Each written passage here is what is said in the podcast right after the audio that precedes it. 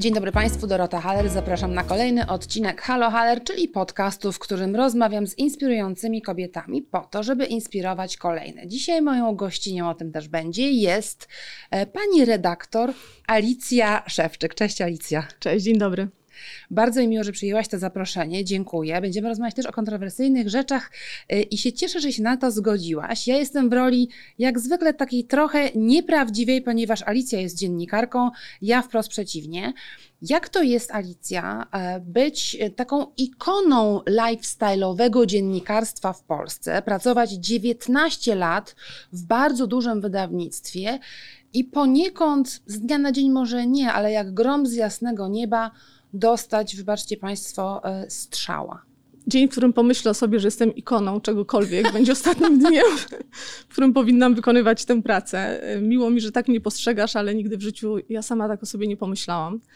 A jak to jest e, po 19 latach zostać zwolnioną z pracy? No na pewno jest to bardzo takie trudne emocjonalnie przeżycie. Tak. Mimo, że wszystkie znaki na niebie i ziemi wskazują na to i spodziewasz się tego, albo myślisz, że że to się wydarzy, czujesz, że to się wydarzy i dostajesz różne sygnały takie z, od wszechświata, że to wszystko mhm. zmierza w tym kierunku, to zawsze e, jest e, trudne przeżycie, przynajmniej takim było dla mnie. Mhm. Anna Wintour powiedziała kiedyś, że każdy z nas chociaż raz powinien w pracy mhm. zostać zwolnionym, bo to jest takie doświadczenie, które nas bardzo wiele uczy. Mhm. No i tu mogę się podpisać pod jej słowami w stu procentach. Mnie to bardzo wiele nauczyło ale też pokory takiej. Tak oczywiście my się znamy, wiadomo, że ta, ta ikona, tak trochę chciałam tutaj spod dużego Chciałaś być miła. zacząć. Nie, no ale Alicja, no ale masz nazwisko, no, przeprowadziłaś szereg wybitnych wywiadów, napisałaś mnóstwo wspaniałych artykułów i w świecie lifestyle'u pracowałaś w takich um, tytułach lifestyle'owych, no przez te 19 lat po prostu wyrobiłaś sobie nazwisko. To oczywiście była restrukturyzacja, tak jak powiedziałaś, człowiek niby wie, że to idzie, ale tak trochę to odwleka w czasie i co później, co potem się stało? Wiesz, no, po pierwsze tak, niby wiesz, że to może nadejść, a cały czas łudzisz się, że to jednak nie nadejdzie, że może te wszystkie sygnały odbierasz mylnie, że mhm. może to się mhm. nie wydarzy, albo że wydarzy się to później. E, wiesz, nie wiem, jak to przeżywają e, inne osoby, mogę mówić tylko o swoim doświadczeniu. No, w moim przypadku to, co mnie najbardziej zaskoczyło, to, że e, aż tak bardzo emocjonalnie to przeżyłam. Mhm. Wydawało mi się, że jestem tak twarda, tak odporna i że to mm, i tak świadoma tego, coś może nastąpić, ale też świadoma swojej wartości, że po prostu spłynie to po mnie jak po kaczce. Mhm. I nagle okazuje się, że to, jak sobie mm, to wyobrażałam, ten moment, w którym e, zostanę zwolniona z pracy, nijak ma się do rzeczywistości. Mhm. Nagle okazuje się, że jednak e, emocje biorą górę, mhm. że te emocje są ogromne i że tak naprawdę wszystko to, o czym słyszysz, mów, czytasz gdzieś w mediach, w internecie, w książkach e, na temat tego doświadczenia utraty pracy, jest absolutną prawdą. Mhm. E, czyli to wszystko, e, co gdzieś tam wydawało ci się, że to jest nawet właściwie nieprawdopodobne, bo jeżeli ktoś, psychologowie porównują utratę pracy do um, utraty bliskiej osoby, mhm. to myślisz sobie, nie no błagam, przecież to jest tylko praca. Tak. Jak można porównać utratę pracy, przecież możesz za chwilę znaleźć inną pracę, do utraty najbliższej ci osoby. Mhm. Jak się z tym zderzysz, okazuje mhm. się, że jest w tym bardzo dużo prawdy. Przynajmniej tak było w moim przypadku. Mhm. Być może są osoby, po których to faktycznie spływa jak po kaczce. No ja mogę mówić o sobie, mnie to ruszyło bardziej niż mi się wydawało, ale na szczęście trwało to, trwało to dość krótko. A no właśnie. No i, i co później? Bo na początku to jest takie trochę poczucie utraty stabilności gruntu pod nogami, ale czy też poczucie własnej wartości? Wiesz co, chciałabym Ci powiedzieć, że to nie wpływa na poczucie własnej mhm. wartości, bo dzisiaj rozmawiamy, minęło już e, ponad pół roku mhm. i wydaje mi się, że to nie wpłynęło. Ale podejrzewam, że gdyby istniała taka maszyna, do której ktoś człowieka podłącza jak do EKG, albo taka aplikacja, mhm. która Ci mierzy różne Twoje nastroje w danym momencie, to myślę, że w moim przypadku y, mogłoby to pokazać, że to poczucie własnej mhm. wartości zostało y, nawet nie podkopane, to zachwiane. Mhm. Na pewno jest taki moment, kiedy jesteś, kiedy ja byłam w y, takim, nawet powiedziałabym, że szoku. Nie wiesz, co robić. Tak naprawdę powinnaś sobie dać teraz trochę przestrzeni i odpocząć i wyjechać na przykład na wakacje, o czym zawsze marzyłaś, co zawsze tak. planowałaś. Zawsze mi się, zawsze sobie obiecywałam, że jak kiedykolwiek skończę jakąś pracę z własnej woli lub y, nie z własnej woli, y, to wyjadę na rok i tyle mnie zobaczycie, będę mhm. podróżować po świecie, zrealizuję wszystkie swoje podróżnicze marzenia, wrócę i dopiero zacznę działać. A w momencie, w którym stanęłam już przed faktem dokonanym, czyli zostałam bez pracy, okazało się, że tak naprawdę podróż to jest ostatnie, na co ja mam ochotę.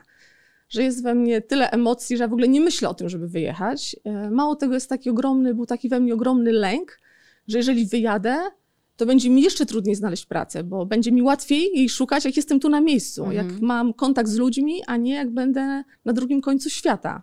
Ale dałaś sobie chwilkę na takie od, odsapki, czy od razu Dałam wzięłaś, sobie... zawinałaś rękawy i poszłaś Polskę. Yy, wiesz, nie mogłam pójść, nie mogłam zawinąć rękawów, bo tak jak w każdej, jak w wielu korporacjach zawsze obowiązuje ci jakiś okres wypowiedzenia tak. i ten okres wypowiedzenia um, wynikający z, z umowy z pracodawcą e, jak najbardziej trzeba uszanować, ale jest to taki na pewno, to był dla mnie taki czas, kiedy mogłam trochę odetchnąć, będąc we własnym domu. Mhm. E, czyli wyspać się, przeczytać książki, e, nadgonić jakieś zaległości towarzyskie, nawet wiesz, czasem po prostu wyjść na kawę gdzieś na miasto, żeby po prostu wyjść z domu, nie patrzeć, nie patrzeć w tę przysłowiową, przysłowiową ścianę. Tak. E, I to też mi było takie, to mi też było bardzo potrzebne wbrew pozorom, nawet sobie nie zdawałam z tego jak bardzo. I nawet mm, powiem Ci, że dzisiaj wiem, że w takich sytuacjach, w których tracisz grunt pod nogami, ogromne wsparcie dają Ci ludzie. Mhm. I to mnie nauczyło też, jak bardzo, pokazało mi, jak bardzo potrzebuję ludzi dookoła siebie, jak dużo od nich dostaję, jak dużo energii, jak dużo wsparcia i jak dużo takiej siły e, dostaję od osób, które są mi zarówno bardzo bliskie, jak i kompletnie obce. Mhm. Ja przeżyłam coś bardzo um, takiego budującego i mhm. bardzo zarazem zaskakującego, bo do mnie zaczęło się odzywać mnóstwo osób, które znałam od lat, takie, które właściwie wiem, że gdzieś kiedyś spotkałam na jakimś etapie e, zawodowej drogi, bo gdzieś mhm. kojarzę nazwisko, czasem twarz, ale kompletnie nie mam pojęcia, gdzie i w jakich okolicznościach się spotkaliśmy. Ale też pisały do mnie na przykład na Instagramie osoby z branży e, medialnej, których nie spotkałam nigdy w życiu, nawet nie wiedziałam o ich istnieniu. Mhm. E, pisały mi e, o swoich przemyśleniach, o tym, że doświadczyły tego samego. I e, to było dla mnie bardzo takie zaskakujące, że ludzie czują taką potrzebę, żeby wesprzeć kogoś, kogo e, nie znają albo słabo znają.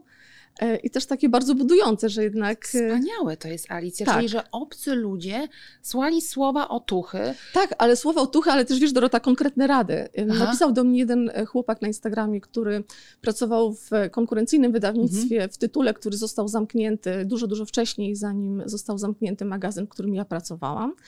I on napisał mi po prostu: Hej, nie znamy się, nie mieliśmy nigdy ze sobą e, kontaktu, ale robiłem to, co ty.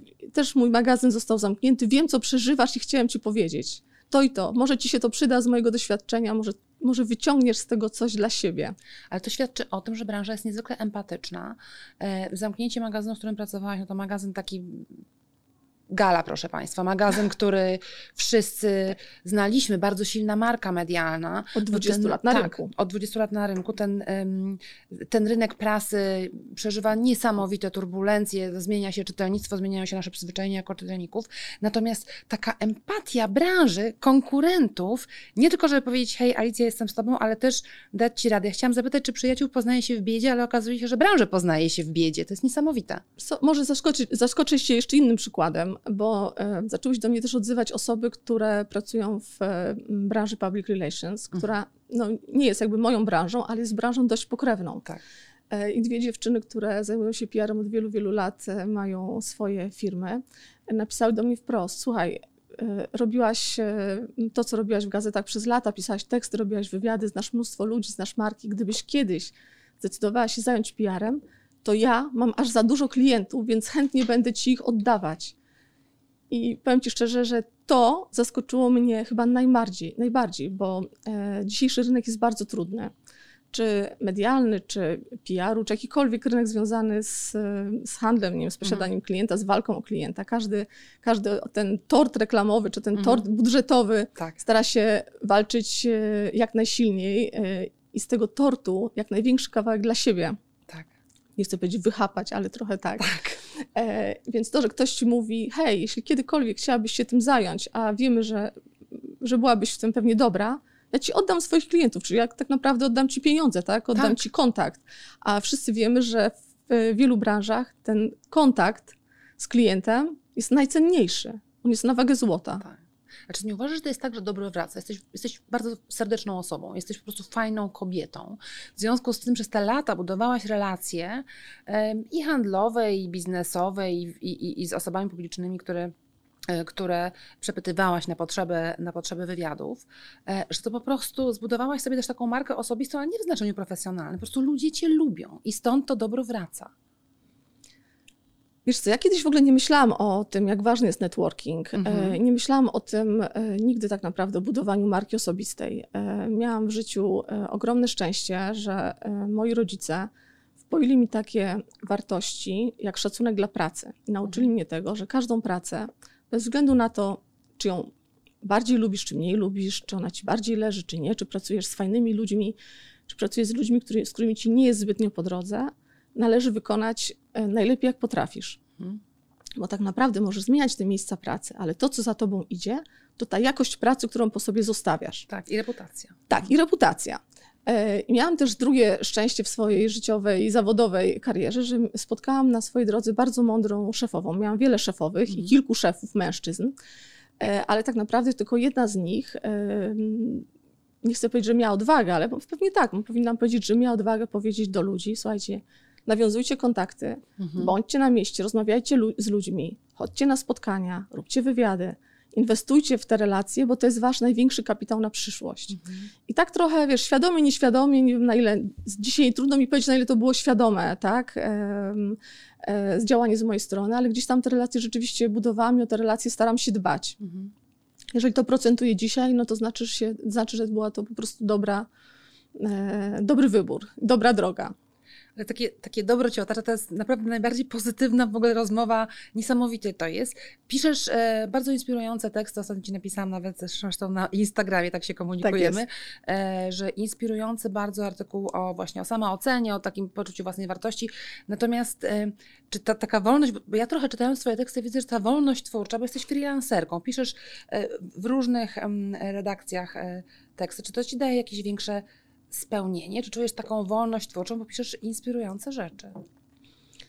Powiem Ci tak, ja y, miałam przyjemność pracować dla kilku tytułów w swoim życiu, pięciu bodajże magazynów. Mhm. I w każdym tak naprawdę miałam ogromną wolność, jeżeli chodzi o wybór tematów. Mhm. E, miałam przyjemność pracować z ludźmi i mieć za, za szefów i za szefowe osoby, które generalnie tak długo jak e, temat wpisywał się w, mm, jakby w charakter magazynu, to, to nie ograniczały nas, dziennikarzy, mhm. i to jest ogromna, ogromna wartość. Mhm. Czy to była gala, czy to był InStyle, czy to był glamour, czy to był twój styl, w którym pracowałam jeszcze, jeszcze mhm. wcześniej. Jakby nigdy nikt e, nie mówił mi, że o czymś nie mogę pisać, a o czymś muszę pisać. Tak długo jak to się wpisuje oczywiście w, charakter magazynu. To tak. jest jakby oczywiste. I wiesz, będąc na freelance wydaje, ci, wydaje się z pozoru, że masz tą taką totalną swobodę, ale trzeba pamiętać o tym, że jak pracujesz dla mm, portali, tak jak ja teraz, pisząc głównie dla portali, mhm. one też mają jakiś swój... Um, swoje DNA. No, I te jak teksty, marka, tak, jak każda marka. I te teksty, które ja proponuję, które wydają mi się ciekawe z mojego punktu widzenia, też muszą się wpisać jakby mhm. w, ich, e, w ich charakter. E, I fajnie jest, jeżeli gdzieś tam spotykamy się w połowie drogi, czyli to, co ja uważam za ciekawe, jest też ciekawe dla redakcji. Mhm. Ale tak naprawdę, wiesz, niczym się to nie różni od pracy, pracy w redakcji. Być mhm. może ja miałam po prostu bardzo dużo szczęścia, mhm. że trafiałam w swoim, e, w swoim zawodowym życiu na po prostu mądre szefowe, mhm. które nie ograniczały w żaden sposób zespołu. Tak? Aczkolwiek zdarzają nam się i zdarzały się bardzo burzliwe dyskusje o tym, czy jakiś temat jest fajny, czy nie fajny, jak go, z jakiej strony go opisać. To nie jest mhm. nigdy tak, że przynosisz pomysł i ktoś go kupuje tak. E, w całości. Czasem, mhm. czasem były to e, bardzo burzliwe debaty o tym, mhm. czy to jest dla nas, czy nie dla nas. Generalnie kto powinien się na ten temat wypowiedzieć, jaki ekspert od której strony ten temat ugryźć, żeby on był ciekawy dla czytelnika, mhm. bo na końcu masz czytelnika, czyli klienta, mhm. e, dla którego to robisz, tak? Nie robisz, nie, nie piszę tekstów dla siebie, ja piszę teksty po to, żeby komuś one, kogoś one zaciekawiły, zainspirowały, tak. nawet może czasem pomogły. Mhm. A czy co sądzisz o takiej demokratyzacji Twojego zawodu? Ja nie jestem dziennikarką, rozmawiam dzisiaj z Tobą. E, teraz Większość ludzi na Instagramie czy na mediach społecznościowych tworzy treści, które kiedyś były zarezerwowane wyłącznie dla ludzi wykonujących Twój zawód. Opisują nam rzeczywistość. Czy to jest dobrze? Czy to jest źle? Czy to jest. Co Ty o tym sądzisz? jak mam ci powiedzieć szczerze, tak Absolutnie całkowicie, szczerze. tak całkowicie szczerze, to kiedyś miałam z tym duży problem. Miałam z Aha. tym ogromny dysonans, że nagle osoby, które e, nie są z zawodu dziennikarzami, e, nie chcę powiedzieć, że na przykład influencerki dostawały Tak. Swoją przestrzeń w magazynach, na portalach i pisały tam felietony, a przecież mnie uczono na studiach dziennikarskich, że felieton jest najtrudniejszą formą dziennikarską i naprawdę trzeba być mistrzem, tak jak nieżyjący już Daniel Passent, Mhm. żeby się na felieton porwać. Więc jak Mhm. widziałam, że jakaś blogerka została felietonistką jakiegoś magazynu, to przewracałam oczami Mhm. i mówiłam, Boże, świat się kończy. I byłaś zła i wkurzona i uważałeś, że to Może nie jest... tyle zła czy wkurzona, A tak. byłam rozczarowana, ale Dobra. wiesz, świat się Aha. nie, niekoniecznie kręci w takim e, kierunku, w jakim Tak. e, podąża w takim kierunku, w jakim Mhm. my byśmy chciały, więc to jest bardzo wiele rzeczy, na które nie mam wpływu, które, Mhm. które na tym świecie się dzieją. E, no i wiem, że nic z tym nie mogę zrobić, poza tym, że sobie ciężko westchnę i powiem, Tak. koniec świata. Ale jeżeli sobie pomyślisz o tym zawodzie, to zawód dziennikarza zawsze był zawodem, tak zwanym wolnym zawodem Mhm. i zawodem otwartym dla ludzi, którzy nie koniecznie skończyli dziennikarstwo na jakimkolwiek uniwersytecie albo w prywatnej szkole. Monika e, Olejnik, której kompetencji nikt, podejrzewam, nie ośmieliłby się kwestionować, Tak, oczywiście. jest z zawodu weterynarzem. Tak. Jest bardzo wiele takich przykładów osób, które w tej branży e, są mistrzami. Są Mhm. mistrzami pióra, są mistrzami wywiadu, czy jakiejkolwiek innej formy dziennikarskiej, Mhm. które skończyły zupełnie inny kierunek e, studiów. Mhm. Więc wiesz, teraz jestem otwarta na to i jakby uważam, że to jest absolutnie okej, jeżeli ktoś ma coś do powiedzenia, robi to dobrze, robi to mądrze i, em, i ktoś inny uważa, że w jego redakcji jest przestrzeń dla takiego człowieka, Mhm. to dlaczego nie? Gdybyśmy tylko, wiesz, to, to nie jest zawód lekarza, w którym Tak. musisz naprawdę uczyć się czy 10 tak. lat, Mhm. żeby, e, żeby operować ludzi albo leczyć ludzi, albo prowadzić em, sprawy w sądzie. To tak jak książki może pisać każdy. Mhm. Tak jak fajnie- poezję może pisać każdy. Mhm. Fajnie, co powiedziałaś, że na początku ci to irytowało i mm, przekra- przewracałaś oczami, a potem stwierdziłaś, dobra, w sumie No, irytowało to i tak delikatnie to ujęłam. wkurzało. Kurzało. Czy doświadczyłaś kiedyś, bo wspominałaś, że, że miałaś mądre szefowe i szefów i że dużo im zawdzięczasz. Tak, widzę w tobie taką, taką wdzięczność po prostu i ciepłe uczucia do, do byłych współpracowników i szefów. Czy kiedykolwiek doświadczyłaś takiego podstawiania nogę przed kobietę, takiej, takiej wredności? Ja nie doświadczyłam, podobno takie coś istnieje, jest dosyć powszechne, że taka zawiść e, kobiet o, o sukces koleżanki. Wiesz, że czytałam parę dni temu wyniki najnowszych badań, z których e, wynika, że w ubiegłym roku 61% kobiet e, zgodziło się ze stwierdzeniem, że w pracy najbardziej przeszkadzają im e, inne kobiety, znaczy w sensie w pracy, w rozwoju Mhm. zawodowym i w drodze zawodowej, inne, inne kobiety, mobbingują je inne kobiety i robią to w białych rękawiczkach. Mhm. Więc myślę, że te badania o czymś, o czymś świadczą. Ja, mimo że pracowałam w branży i w magazynach dla kobiet, więc one były mocno sfeminizowane, Tak. te redakcje, e, być może miałam to szczęście zawodowe, że nigdy tak naprawdę nie spotkało mnie ze strony kobiet nic złego. Mhm. Ale, tak jak ci powtarzam, mogę mówić tylko o swoim doświadczeniu. Tak, oczywiście. Doskonale wiem, że są kobiety, e, którym inne kobiety wyrządziły dużo zła Mhm. na tej zawodowej ścieżce. Mhm. Natomiast ja, wiesz, generalnie nie lubię takiego, nie lubię, tak, e, Dorota, wpisywania się w takie, wiesz, stereotypy, że kobiety są super i wszystkie się trzymamy razem, mężczyźni są tymi złymi, którzy nam podcinają Nie, skrzydła, to bzdura, oczywiście. albo odwrotnie, albo Są i odwrotnie. takie, i, tak, i dokładnie, tacy mężczyźni, i takie dokładnie. kobiety. Tak, to Bo ja miałam w, swojej, w swoim życiu chyba dziewięciu szefów, dziewięciu redaktorów naczelnych i dziewię- redaktorki naczelne. Mhm. I zarówno trafiałam na mężczyzn, którzy otwierali przede mną drzwi do kariery, wypychali mnie i mówili: idź, potrafisz, możesz więcej, możesz, możesz zajść wyżej. Mhm. I dodawali mi tej wiary w siebie. I trafiałam w ostatnich latach na takie kobiety, Mhm. które były empatyczne, mądre, od których tak naprawdę bardzo wiele rzeczy też Mhm. prywatnie dla siebie Mhm. wyniosłam i do dziś z, tych, z tego korzystam. E, I oczywiście, wiesz, pracując w korporacjach, a pracowałam w trzech, e, w trzech wydawnictwach przez całe swoje życie, zaczęłam dość wcześnie, bo dwa tygodnie po maturze. Bardzo Więc wcześnie, tak. Bardzo wcześnie. E, poszłam na staż i tak się trochę zasiedziałam w tych wydawnictwach, więc pracowałam w trzech wydawnictwach. I oczywiście byłam, wiesz, e, świadkiem tego, jak zarówno mężczyźni podcinają skrzydła kobietom, jak i kobiety podcinają skrzydła kobietom. Tak. No, oczywiście. Ale to... też widziałam wiele razy, tak jak, ci, tak jak ci już powiedziałam, kiedy mężczyźni kobietom torowali, otwierali drogę do kariery i widziałam, jak robiły to kobiety i wspierały kobiety E, które pracowały w ich zespołach naprawdę w fantastyczny sposób. Mhm. Więc tak... Wiem, płeć nie determinuje tego, czy ktoś jest wspierający, czy nie. Po prostu. Są ja myślę, ludzie, że, którzy... Tak, ja myślę, że jak jesteś dobrym człowiekiem, to po prostu chcesz pomagać e, innym. Tak. A jak jesteś. E, bez względu na płeć. A jak jesteś, tak, tak, bez względu na płeć, a jak jesteś. A jak cię kuje, że ktoś wystaje troszkę poza, poza tą tak, średnią krajową, tak. to, to tam lubisz tego kuksańca. I nie ma znaczenia, tak jak powiedziałaś, czy jesteś mężczyzną, mm. czy, jesteś, czy jesteś kobietą. To pewnie wynika z jakiejś niskiej samooceny, może nie tak. wiem, albo z jakiegoś wielkiego ego, to już pewnie tutaj. Też indywidualna myślę e, sprawa. Psycholodzy powinni się tym e, zająć.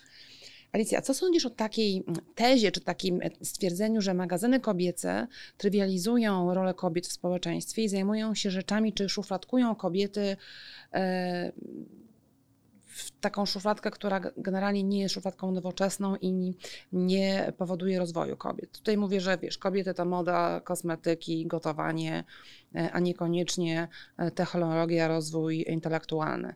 I że przyczyniają się do tego magazyny kobiece.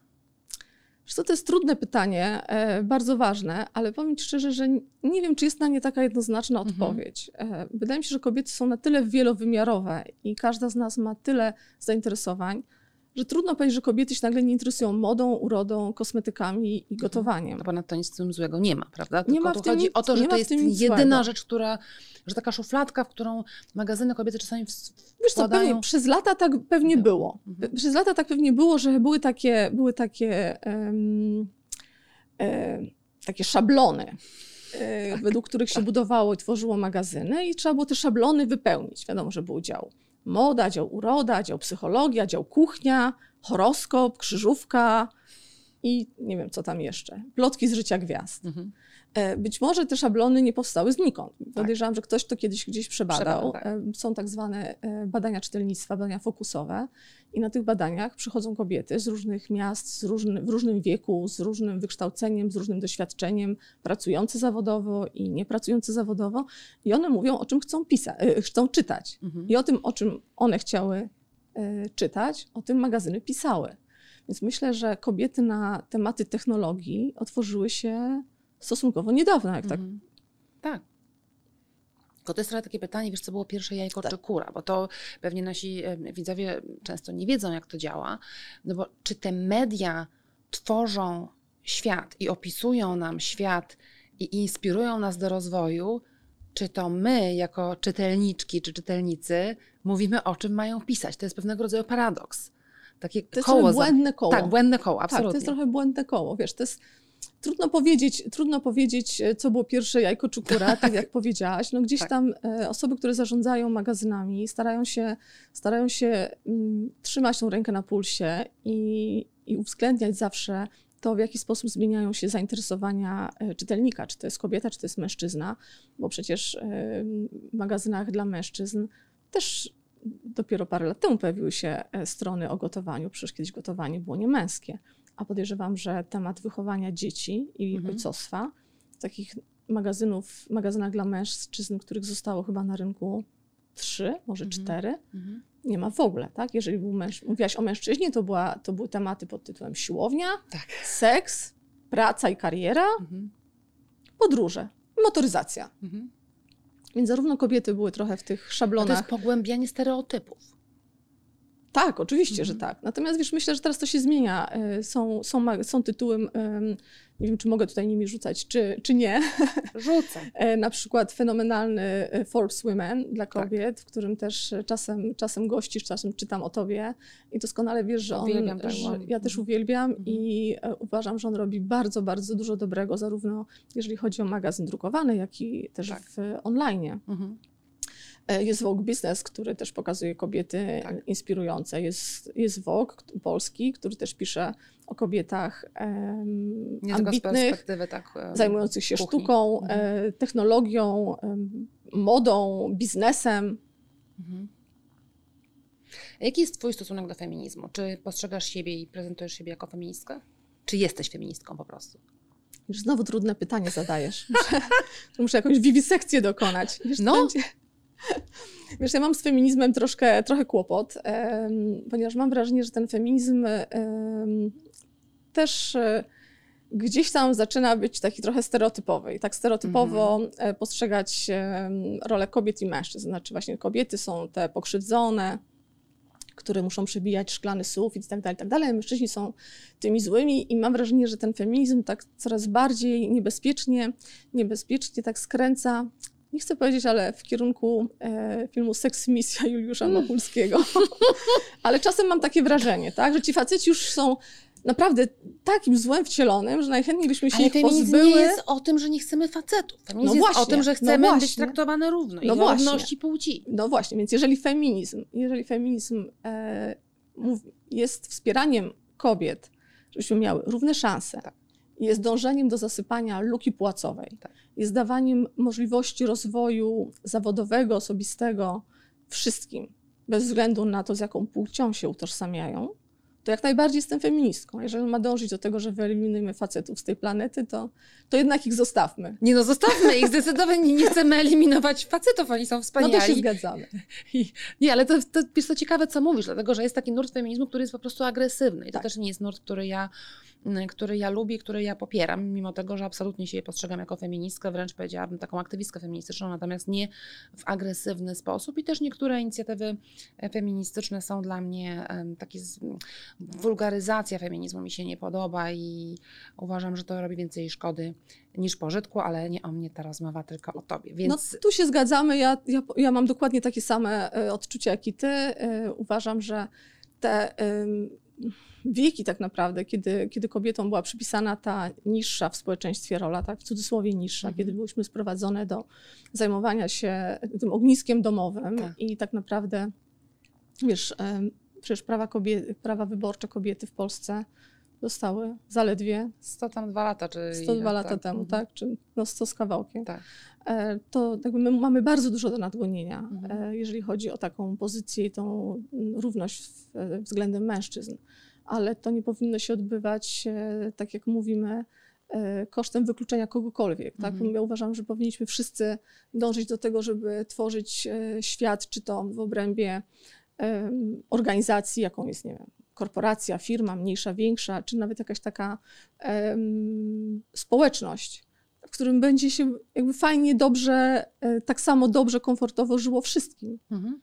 Tak, no społeczeństwo Może to jest się jakaś- z kobiet i mężczyzn, więc powinniśmy... Społeczeństwo stwa, twa, wiesz, składa się z kobiet i z mężczyzn, z młodszych i starszych, Tak. z osób dojrzałych i z e, dzieci. E, I jakby wiesz, na tym polega różnorodność e, i na tym polega cała ta wartość tego społeczeństwa, że jakby dla każdego jest miejsce, każdy ma inną rolę w obrębie Mhm. tego społeczeństwa. Są potrzebne i wnuki, i dziadkowie, i Mhm. rodzice w wieku średnim, tak? I oczywiście może to jest jakieś utopijne myślenie z mojej strony, że świetnie by było, gdyby wszystkim nam się żyło na tej planecie em, równie komfortowo, no ale słuchaj, no ja na razie tej, pięknie. ja na razie tej, tej utopii się trzymam. I to wspaniała jest utopia, tak tego się trzymajmy. A czy ty uważasz, że coś przegapiłaś w życiu przez to, że byłaś tak w jakimś takim szale pracy i że byłaś tak oddana pracy przez te dekady? E, Czy uważasz, że coś e, ci przeszło koło nosa? Na pewno bardzo dużo mi przeszło koło nosa.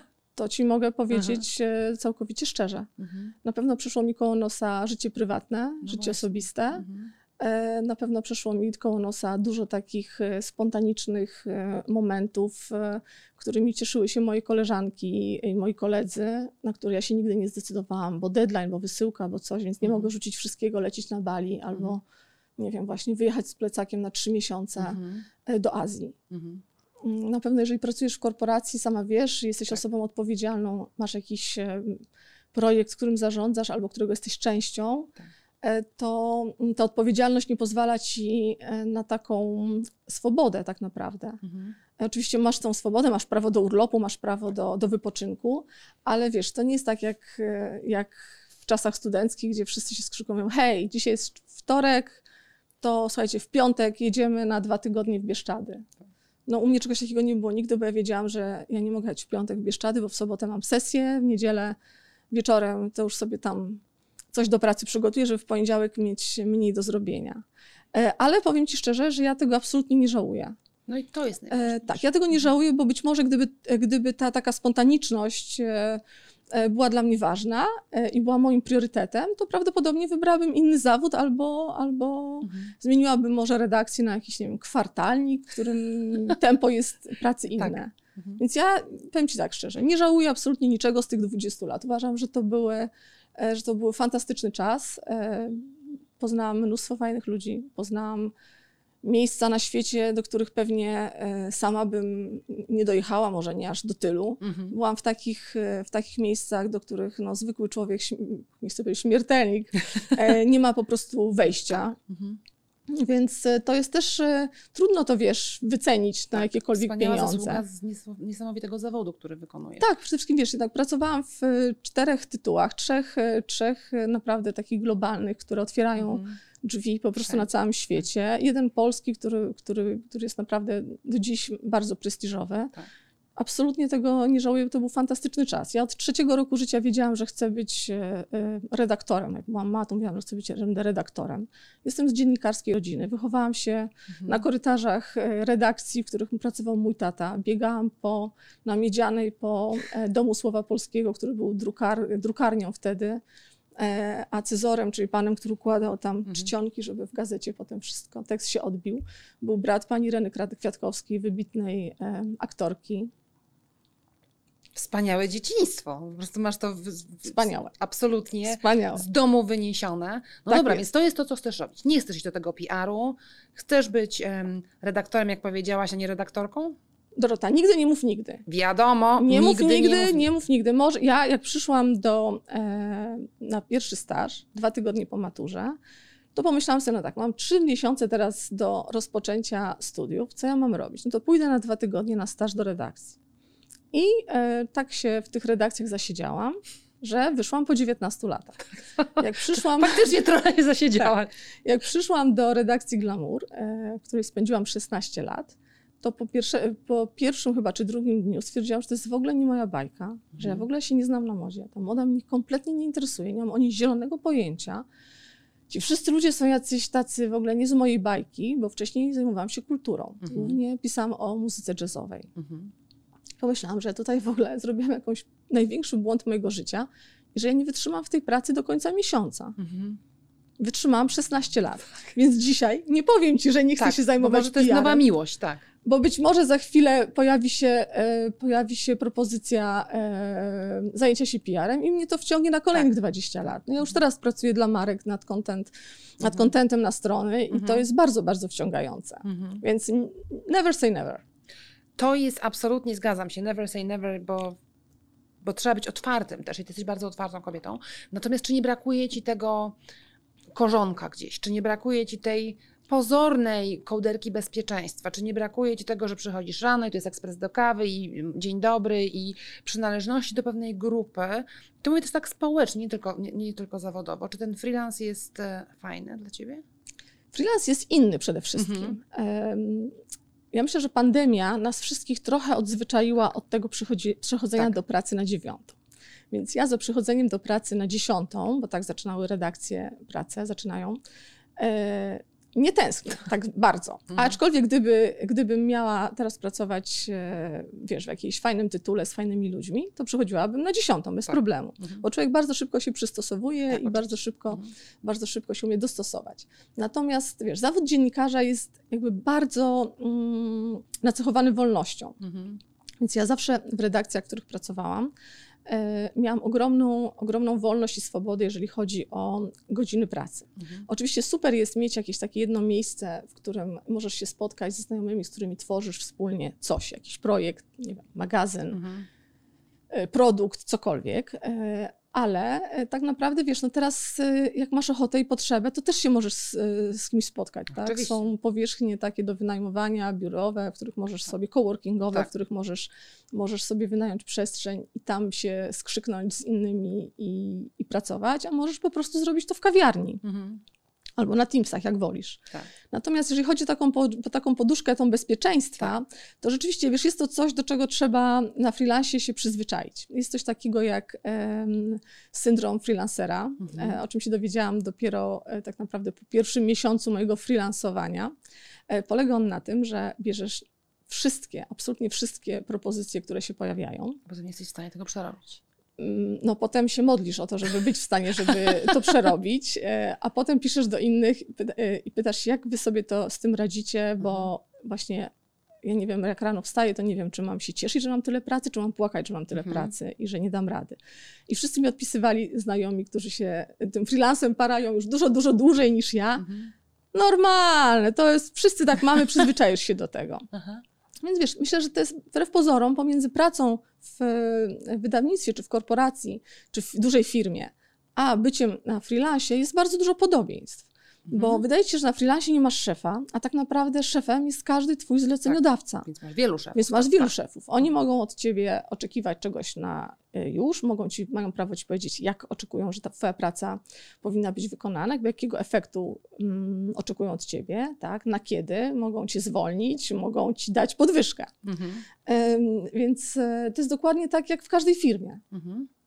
Jeżeli oczywiście pracujesz e, w jakimś urzędzie, nie wiem, ZUS, Urząd Skarbowy, czy jakiejkolwiek firmie, która musi tworzyć okienko o dziewiątej, no tak. o dziewiątej zamknąć je o piątej, i po o piąta jeden już nie odbierasz telefonów e, i cieszysz się życiem mhm. zawodowym, prywatnym, to jest to zupełnie inna praca, e, tak. inna praca. Praca w mediach i szczególnie w takich lifestyle'owych zawsze, mhm. zawsze była pracą bardzo kreatywną i mhm. dawała dużo wolności. Nas e, tak długo jak wiesz, jak wykonujesz swoją pracę i ona jest zrobiona, nie blokujesz nikogo mhm. i nikt nie czeka mm, przez ciebie i robota przez ciebie po prostu nie stoi w miejscu, to nikt tak naprawdę nie sprawdza, czy ty wyszłaś piąta pięć, czy za, czy za pięć piąta. Mhm. E, czasem pracujesz do piątej, a czasem pracujesz e, w sobotę, czasem pracujesz w niedzielę. Mnie się zdarzyło pracować też w pierwszy dzień świąt wielkanocnych, mhm. bo tylko wtedy jakiś tam rozmówca miał czas, żeby spotkać się na wywiad. Mhm. I to jest okej, okay, to jest jakby wpisane. No bo to jest taki zawód, to jest, to jest taki zawód. Jeżeli tego nie akceptujesz, mhm. musisz po prostu poszukać innego zawodu albo innego medium, mhm. które po prostu pozwoli ci na tą pracę od dziewiątej do piątej. Mnie to nigdy nie przeszkadzało. E, także dlatego, że e, wiesz, nie mam rodziny, w związku z czym żadne dzieci mi nie płaczą, nie mhm. musiałam nigdy na akord lecieć, żeby odebrać kogoś ze szkoły, z przedszkola, dowieść na tenis czy dowieść mhm. na basen, ale być może właśnie to jest też to błędne koło, o którym mówiłaś, tak. że ponieważ, e, ponieważ nie masz rodziny, skupiasz się na pracy, a ponieważ jesteś skupiona na pracy, nie masz czasu na rodzinę. Tak. Zawsze jest coś za coś wyglądasz na kobietę spełnioną. Jesteś pogodna, uśmiechnięta, pięknie wyglądasz. E, czyli te, te, doświadczenia, o których powiedziałyśmy na początku, które powiedziałaś na początku, jakoś nie odbiły się na tobie long termowo, powiem po angielsku, takim, takim przygnębieniem. Wiesz co, myślę, że nie. Na pewno tak ten pierwszy szok, o którym ci mówiłam, e, mija, to wiesz, to okazuje się, że świat się kręci dalej, życie się toczy i mimo, że byś chcia, chciałabyś, żeby kula ziemska się zatrzymała i wszyscy się nad tobą litowali, to tak nie jest. Mhm. I wiesz, bardzo ważne jest też jakby kogo masz dookoła siebie, jaką, mhm. jakimi ludźmi się otaczasz, tak? Jeżeli masz wsparcie, a ja mam to szczęście ogromne, że mam wspaniałych rodziców i mam mhm. wspaniałych przyjaciół i mam mnóstwo znajomych, to ta energia od ludzi, te, te dobre słowo, to, że właśnie ktoś dzwoni i mówi, słuchaj, dam twój numer telefonu znajomemu, który właśnie szuka kogoś do pisania, e, odezwie się do ciebie, albo ty się odezwij do niego, tak. to ci też daje od razu, zapala takie, wiesz, światełko w tunelu. Mhm. Myślę, że najtrudniej jest, jak nie masz tej, tej networkingowej jakby grupy wokół siebie, jak nie zadbałaś o to, nie, nie zbudowałaś tej sieci e, takich, wiesz, przyjaznych, życzliwych, dobrych ludzi, którzy, cię, którzy ci pomogą, zupełnie bezinteresownie i siedzisz sama w domu, oglądasz Netflixa godzinami albo gapisz się w, e, w ścianę, mhm. to na pewno jest dużo trudniej. I wiem, że są takie zawody i są takie osoby, które jakby nie mają e, jak takich sieci kontaktów zawodowych zbudować, bo nie każdy zawód jest, e, nie każda praca jest pracą wśród ludzi. Tak. Więc na pewno jest, są osoby, którym jest to dużo, dużo trudniej i ja sama znam mnóstwo osób, które utraty pracy przypłaciły wręcz depresją. Mhm. Ale to nie tylko jest kwestia tego, że nie każda praca, nie każda osoba jest tak kontaktowa jak ty i buduje takie relacje. Ponadto to, o czym ty mówisz, ten networking, u ciebie mi się wydaje, Alicja, że to jest takie autentyczne. Ty po prostu lubisz ludzi. też wykonujesz ten zawód. Lubisz rozmawiać z ludźmi, nawiązywać relacje, więc to nie jest, bo to może tak zabrzmieć trochę, że w taki sposób świadomy przez te wiele lat budowałaś mm, te relacje, to po prostu było trochę mimochodem, prawda? I relacje budujesz mimochodem, ale tak. w, sposób, w, sposób, świadomy wydaje mi się, że warto o nie dbać. Tak. Mhm. Nie w sposób wyrachowany e, i nie w sposób wykalkulowany, ale w sposób taki świadomy. E, należy o nie dbać, e, pielęgnować.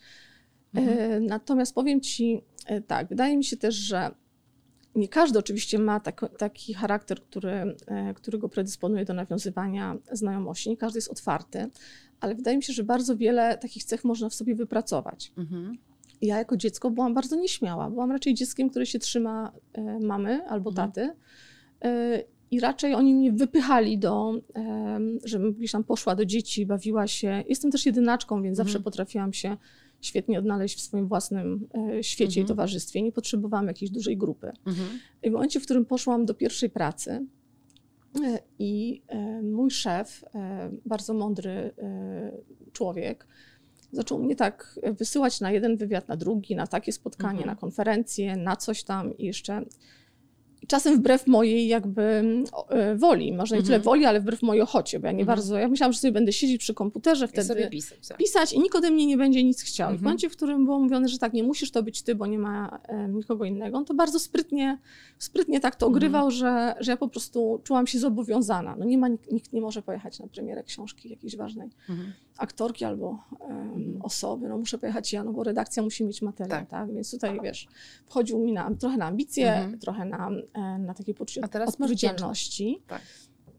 I ja powiem Ci, no jakby nauczyłam się tego, bo... Um, bo Ale było człowiek... Ci kwadratowo? Było Ci niewygodnie z tym? Nie, nie, nie. Ja tego nie wspominam w żaden sposób jako, jako jakieś sytuacje dyskomfortowe. Myślę, że człowiek też bardzo szybko e, potrafi się do wielu sytuacji dostosować tak. i zaklimatyzować. Mhm.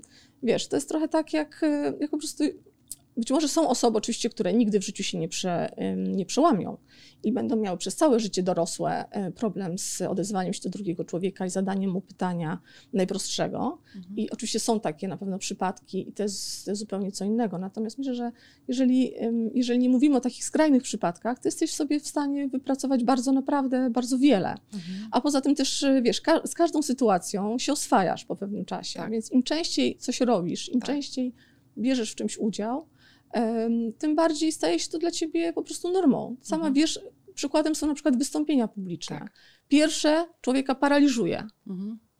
Tak jak na przykład mnie udział w podcaście, który jest moim pierwszym podcastem w życiu. Jak mi miło, że przyjęłaś do mnie zaproszenie jako pierwszego podcastu w życiu. E, ale podejrzewam, że jak będę siedziała e, już dziesiąty czy dwudziesty tak. raz z kimś, e, kto prowadzi podcast i będę prowadziła rozmowę, będzie mi o wiele, wiele łatwiej. No tak. tak jak Praktyka mówię. czyni mistrza, po tak, prostu, trening, stare przysłowie. Tak. Trening czyni mhm. mistrzem, dokładnie tak samo jest wiesz, z tymi relacjami. Tak? Jeżeli mhm idziesz na, wysyła cię szef na, nie wiem, na konferencję i mówi, że masz zadać pytanie, no to oczywiście pierwszy raz zadajesz je drżącym głosem i jesteś cała przerażona, w ogóle nie wiesz, w którym momencie masz wstać, jak to w ogóle, czy się nie zbłaźnisz i tak dalej, mhm. ale jak już robisz to setny raz, to robisz to już właściwie, nie chcę powiedzieć odruchowo, ale, ale trochę tak. Czyli trenujmy, po prostu trenujmy, trenujmy i trenujmy te rzeczy, które są dla nas dyskomfortowe, tak? No bo żeby się rozwijać, musimy wyjść Ależ trochę oczywiście. ze strefy komfortu. Ależ oczywiście. I właśnie, tak jak mówisz, nieśmiała Alicja Mała stała się przebojową, pewną siebie i charyzmatyczną kobietą dorosłą, Alicją dorosłą. Także... To, że siedzę tutaj teraz przy tym stole z tobą, jest też dla mnie jakimś wyjściem z mojej strefy komfortu. Mhm bo doskonale wiesz, że pewnie wygodniej by nam było porozmawiać przy kawie albo może przez telefon, kiedy byłybyśmy obydwie w domu i tak. leżały na kanapie albo pichciły coś, coś w kuchni. Ja myślę, że warto, wiesz, nie warto, nie warto generalnie zamykać się na jakieś nowe doświadczenia. E, nie warto, nie warto pozwolić, żeby jakiekolwiek lęki też e, miały nad tobą władzę. E, ja tuż po zamachach 11 września mhm. miałam zabukowany bilet do Wenecji na wywiad z takim tenorem Andreą Bocelli. To było mhm. dokładnie, dokładnie e, dzień po, dzień po tym. Mhm. To był wtedy, jeżeli pamiętasz, taki czas takiego ogromnego no, pamiętam doskonale. strachu, lęku. Tak. Nie było wiadomo, czy to już wszystko, co się wydarzyło, czy jeszcze coś się wydarzy. Tak. Wszystkie samoloty na radarach były tak. bardzo kontrolowane. Ja mimo, że e, wcześniej bardzo, bardzo dużo podróżowałam, e, latałam samolotem i generalnie żyłam trochę na dwa, na dwa kraje, to mm, wpadłam w taki atak paniki, że nie poleciałam do tej Wenecji. Mhm. Ten strach wziął górę. Mhm. I ten strach trzymał mnie przez prawie 5 lat. Mhm. Długo. Tak. I powiem Ci, że wiele razy w pracy miałam taką sytuację, że był jakiś wyjazd służbowy w bardzo Mhm. atrakcyjne miejsce i moje, moja szefowa chciała, żebym jak gdzieś tam leciała, albo bo ktoś nie mógł, albo Tak. akurat e, pasowało to do tematyki, którą ja się zajmuję. I oczywiście zawsze musiałam się na wszystkie sposoby wykręcać. A to, że ślub w rodzinie, a to, że nie mogę, a to, że mama ma urodziny. Ty nie to przyznawałaś się, że po prostu się boisz Nie, do samolotu. nie. Wymyślałam wszystkie wymówki. Trochę tak jak dziecko w szkole, o tym, wiesz, zapomniałam zeszytu, bo mi babcia złamała nogę, tak? I ktoś tam mówi, ale to ile razy ta babcia łamie nogę? I tak trochę było ze mną. Aż w końcu po pięciu latach stwierdziłam, że nie chcę żyć tak, żeby lęk nade mną e, górował i paraliżował mnie do tego stopnia, że omijała mnie tyle fajnych rzeczy Mhm. w życiu, tyle fajnych przeżyć.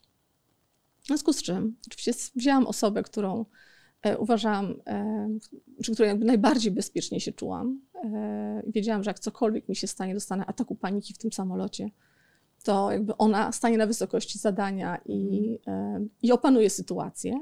I zapytałam, czy poleci ze mną do Paryża na weekend, tak żeby po prostu wykonać te Tak. dwa loty. E, no i wyobraź sobie, że jak już stanęłam na lotnisku, serce waliło mi jak młot. Wzięłam, wiesz, tak jak babcia mówiła, jak się denerwujesz, weź trzy głębokie oddechy albo Tak. dziesięć głębokich Tak. oddechów, tak? Us- uspokój e, głowę, uspokój Tak. emocje. Wsiadłam do samolotu, poleciałam do Paryża, spędziłam cudowny weekend w Paryżu, wróciłam i od tamtej pory latałam, wiesz, wszędzie, gdzie, gdzie tylko mogłam. I to wiesz co, uważam, że to jest przepiękna puenta naszej rozmowy. Nie dajmy się swoim strachom. Nie dajmy się paraliżować lękom, które są w nas. Oczywiście czasami to jest bardzo trudne i wymaga pomocy niekoniecznie osoby, która poleciała z tobą do Paryża, czasami specjalistów, e, e, psychiatrów, psychologów czy terapii. Natomiast strach potrafi zrujnować życie albo tak jak u ciebie pewne szanse zawodowe, no bo nie wsiadałaś do samolotu przez pewien czas, akurat strach przed lataniem jest dosyć, dosyć powszechny. Natomiast ja myślę, że to jest taka inspirująca klamra tej rozmowy, Alicja, że e, nie dajmy się strachom, e, zawsze patrzmy e, w to, co życie nam niesie z takim pozytywnym nastawieniem i dbajmy o relacje. To jest piękne, co powiedziałaś. Te relacje budujemy przez lata, spotykamy szereg osób, ale o te relacje po prostu trzeba dbać. To ja ci tylko na koniec chcę, chciałabym powiedzieć, że em, nie ma absolutnie nic e, wstydliwego w proszeniu o pomoc. Tak. Bez względu na to, czy walczysz ze swoimi lękami, czy jest to lęk przed lataniem, czy lęk przed, nie wiem, przed czymkolwiek, przed, nie wiem, jest mnóstwo teraz e, po pandemii, po lockdownach, e, takich em, psychicznych, psychologicznych problemów, z którymi my wszyscy sobie nie radzimy. I wydaje mi się, że e, nie ma absolutnie niczego wstydliwego, niczego złego w korzystaniu z pomocy. Ja też z takiej pomocy korzystałam na jakimś etapie Mhm. swojego życia, z takiej pomocy profesjonalnej przez krótki czas, ale dużo mi to dało. Mhm. E, bez względu na to, czy, czy boisz się latać, czy szukasz pracy, to zawsze warto e, o tym mówić. Tak, potrzebuję pracy. Słuchajcie, gdybyście wiedzieli o czymś, to ja szukam pracy. Potrzebuję pracy, szukam pracy, jestem chętna. Gdybyście chcieli kogoś do projektu, to ja zawsze chętnie pomogę. Jeżeli boisz się latać, poproś kogoś. Jeżeli boisz się, przepraszam, e, czegoś innego, co nad tobą Mhm. góruje, albo nie wiem, chcesz rzucić palenie, mów o tym. Mhm. E, Nawet nikt z nas nie zdaje sobie sprawy, ilu dobrych, życzliwych ludzi Tak. e, jest wokół i nigdy nie wiesz, skąd ta, ta pomoc przyjdzie. To jest wspaniałe, ale znowu musisz przełamać ten strach, żeby o tym mówić, że chcesz rzucić palenie, siedem razy próbowałaś, zmienić pracę. się nie udało. Chcesz Tak. zmienić pracę, nie bardzo mi idzie. To jest taka trochę z jednej strony nieśmiałość, z drugiej strony tak, taka obawa, myślę, przed kompromitacją, czy obawa przed czymś takim, że pokazujemy własną niedoskonałość. Nie jesteśmy jednak do tego, e, myślę, Predysponowani. tak, że to, Wiesz ja myślę, że to są właśnie te lata, te lata takie wtłaczania nas w te stereotypy, Tak. o których rozmawiałyśmy, że musimy być wszyscy doskonali, musimy mieć idealne życie, idealną karierę, a nie jesteśmy, dokładnie. I ja się bardzo cieszę o tym, że y, cieszę się z tego, że bardzo wiele teraz się mówi em, właśnie o tym, y, że trzeba mówić głośno o pewnych rzeczach, o pewnych tematach, że to, co kiedyś było jeszcze tematem tabu, y, przestaje tym tematem tabu być. Na przykład chodzenie na terapię. tak. Kiedyś to było w ogóle tajemnica Poliszynela i to wszyscy uważali, że jak ktoś chodzi na terapię, to pewnie ma coś z głową. Jest, Mhm. Było to bardzo e, generalnie zawsze ukrywane. Mhm. E, teraz ja nie znam nikogo wśród swoich znajomych, kto nie byłby na terapii. Tak, ja Dłużej, krócej, ale każdy był albo miał takie doświadczenie, albo jest poszedł raz, albo proszenie chodzi od lat. pomoc, Tak. Znaczy nie uważam abs- absolutnie, nie ma absolutnie niczego złego w szukaniu pomocy dla siebie, po to, żebyśmy się stali wiesz, lepszymi ludźmi, nie wiem, żebyśmy mieli lepsze życie, fajniejsze, takie życie, jakie chcemy. Jeżeli to nam pomaga, trzeba to robić. I tym optymistycznym akcentem bardzo Ci dziękuję. Alicja Szewczyk, e, dziennikarka lifestyle'owa, freelancerka, kobieta odważna, prosząca o pomoc i bez wątpienia inspirująca. Bardzo Ci dziękuję, Alicja. To ja dziękuję.